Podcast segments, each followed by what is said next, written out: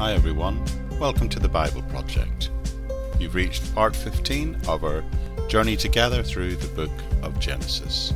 And we're picking up the text in Genesis chapter 1, verse 20, where it describes for us what is referred to as the fifth day of creation.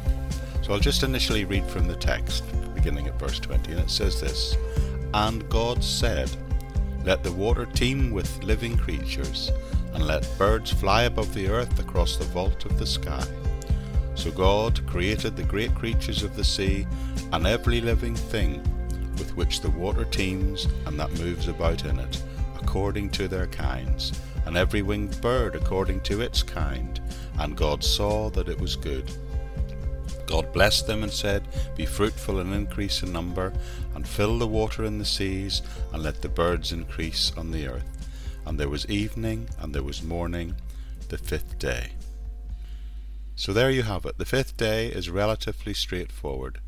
God creates what is sometimes referred to as the fish and the fowl. Remember, in day two and three he created the sea and the land, but here on day five he begins to populate those places he previously created. Verse 21 says he created great sea creatures and everything that moves under the water whales, giant squids, and if we go to the depths of the ocean, all those unimaginable forms of sea life that we have discovered down there. Now, again, the Babylonians and the ancient Egyptians worshipped the giant sea creatures. But again, Moses here, through the text, comes and reminds the people that he's writing to in that day that they've got this all wrong. God created all these amazing birds, fish, and mammals in order that we should worship the Creator of these things, not the creatures themselves. And again, God declares these things good. And then it says God blessed them. And the blessing is disclosed in such a way as God is seen to allow them to be fruitful and multiply and fill the oceans, the earth, and the sky. So that's day five. Now let's pick up the text in day 6, picking up at verse 24. And God said, Let the land produce living creatures according to their kinds, the livestock and the, all the creatures that move along the ground, and the wild animals according to its kind. And it was so. God made the wild animals according to their kind, and the livestock according to their kind, and all the creatures that move along the ground according to their kinds.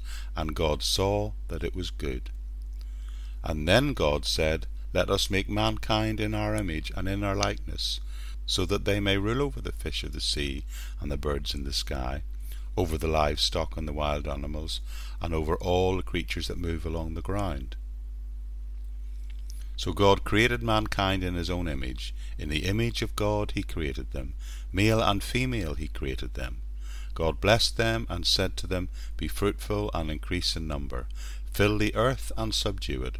Rule over the fish in the sea and the birds in the sky, and over every living creature that moves on the ground. Now we saw on the third day that God made land, but now here on the sixth day, by God's command, that the land is filled.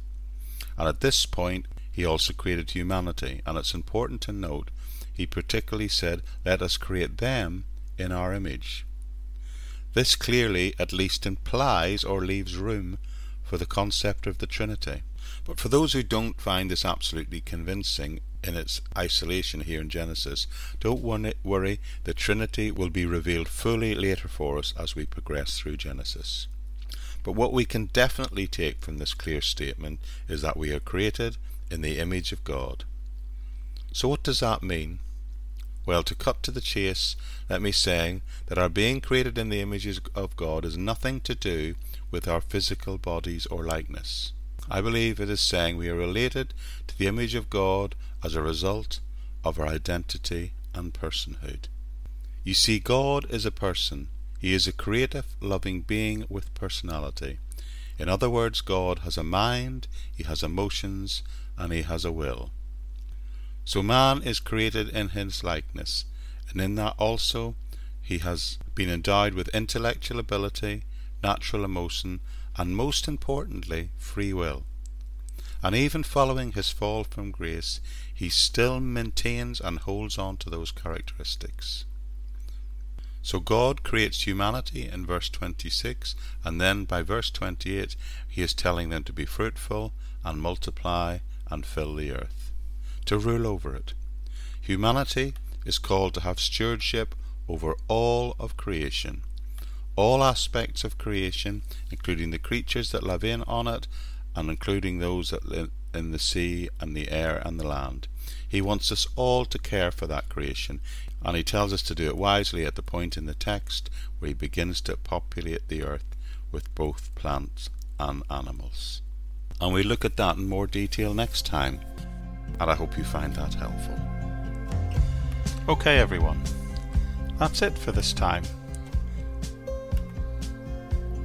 Now, the place to go for all the links to this ministry and other ministries and podcasts that I do is the podcast notes section of this podcast on the Buzzsprout website.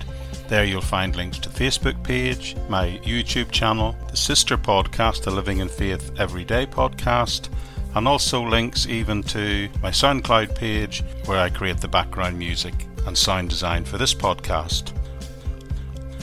And there's also, even if you're that way inclined, a place where you can support the podcast and the other ministries to the tune of £1 a month which really helps with the funding and costs of doing this.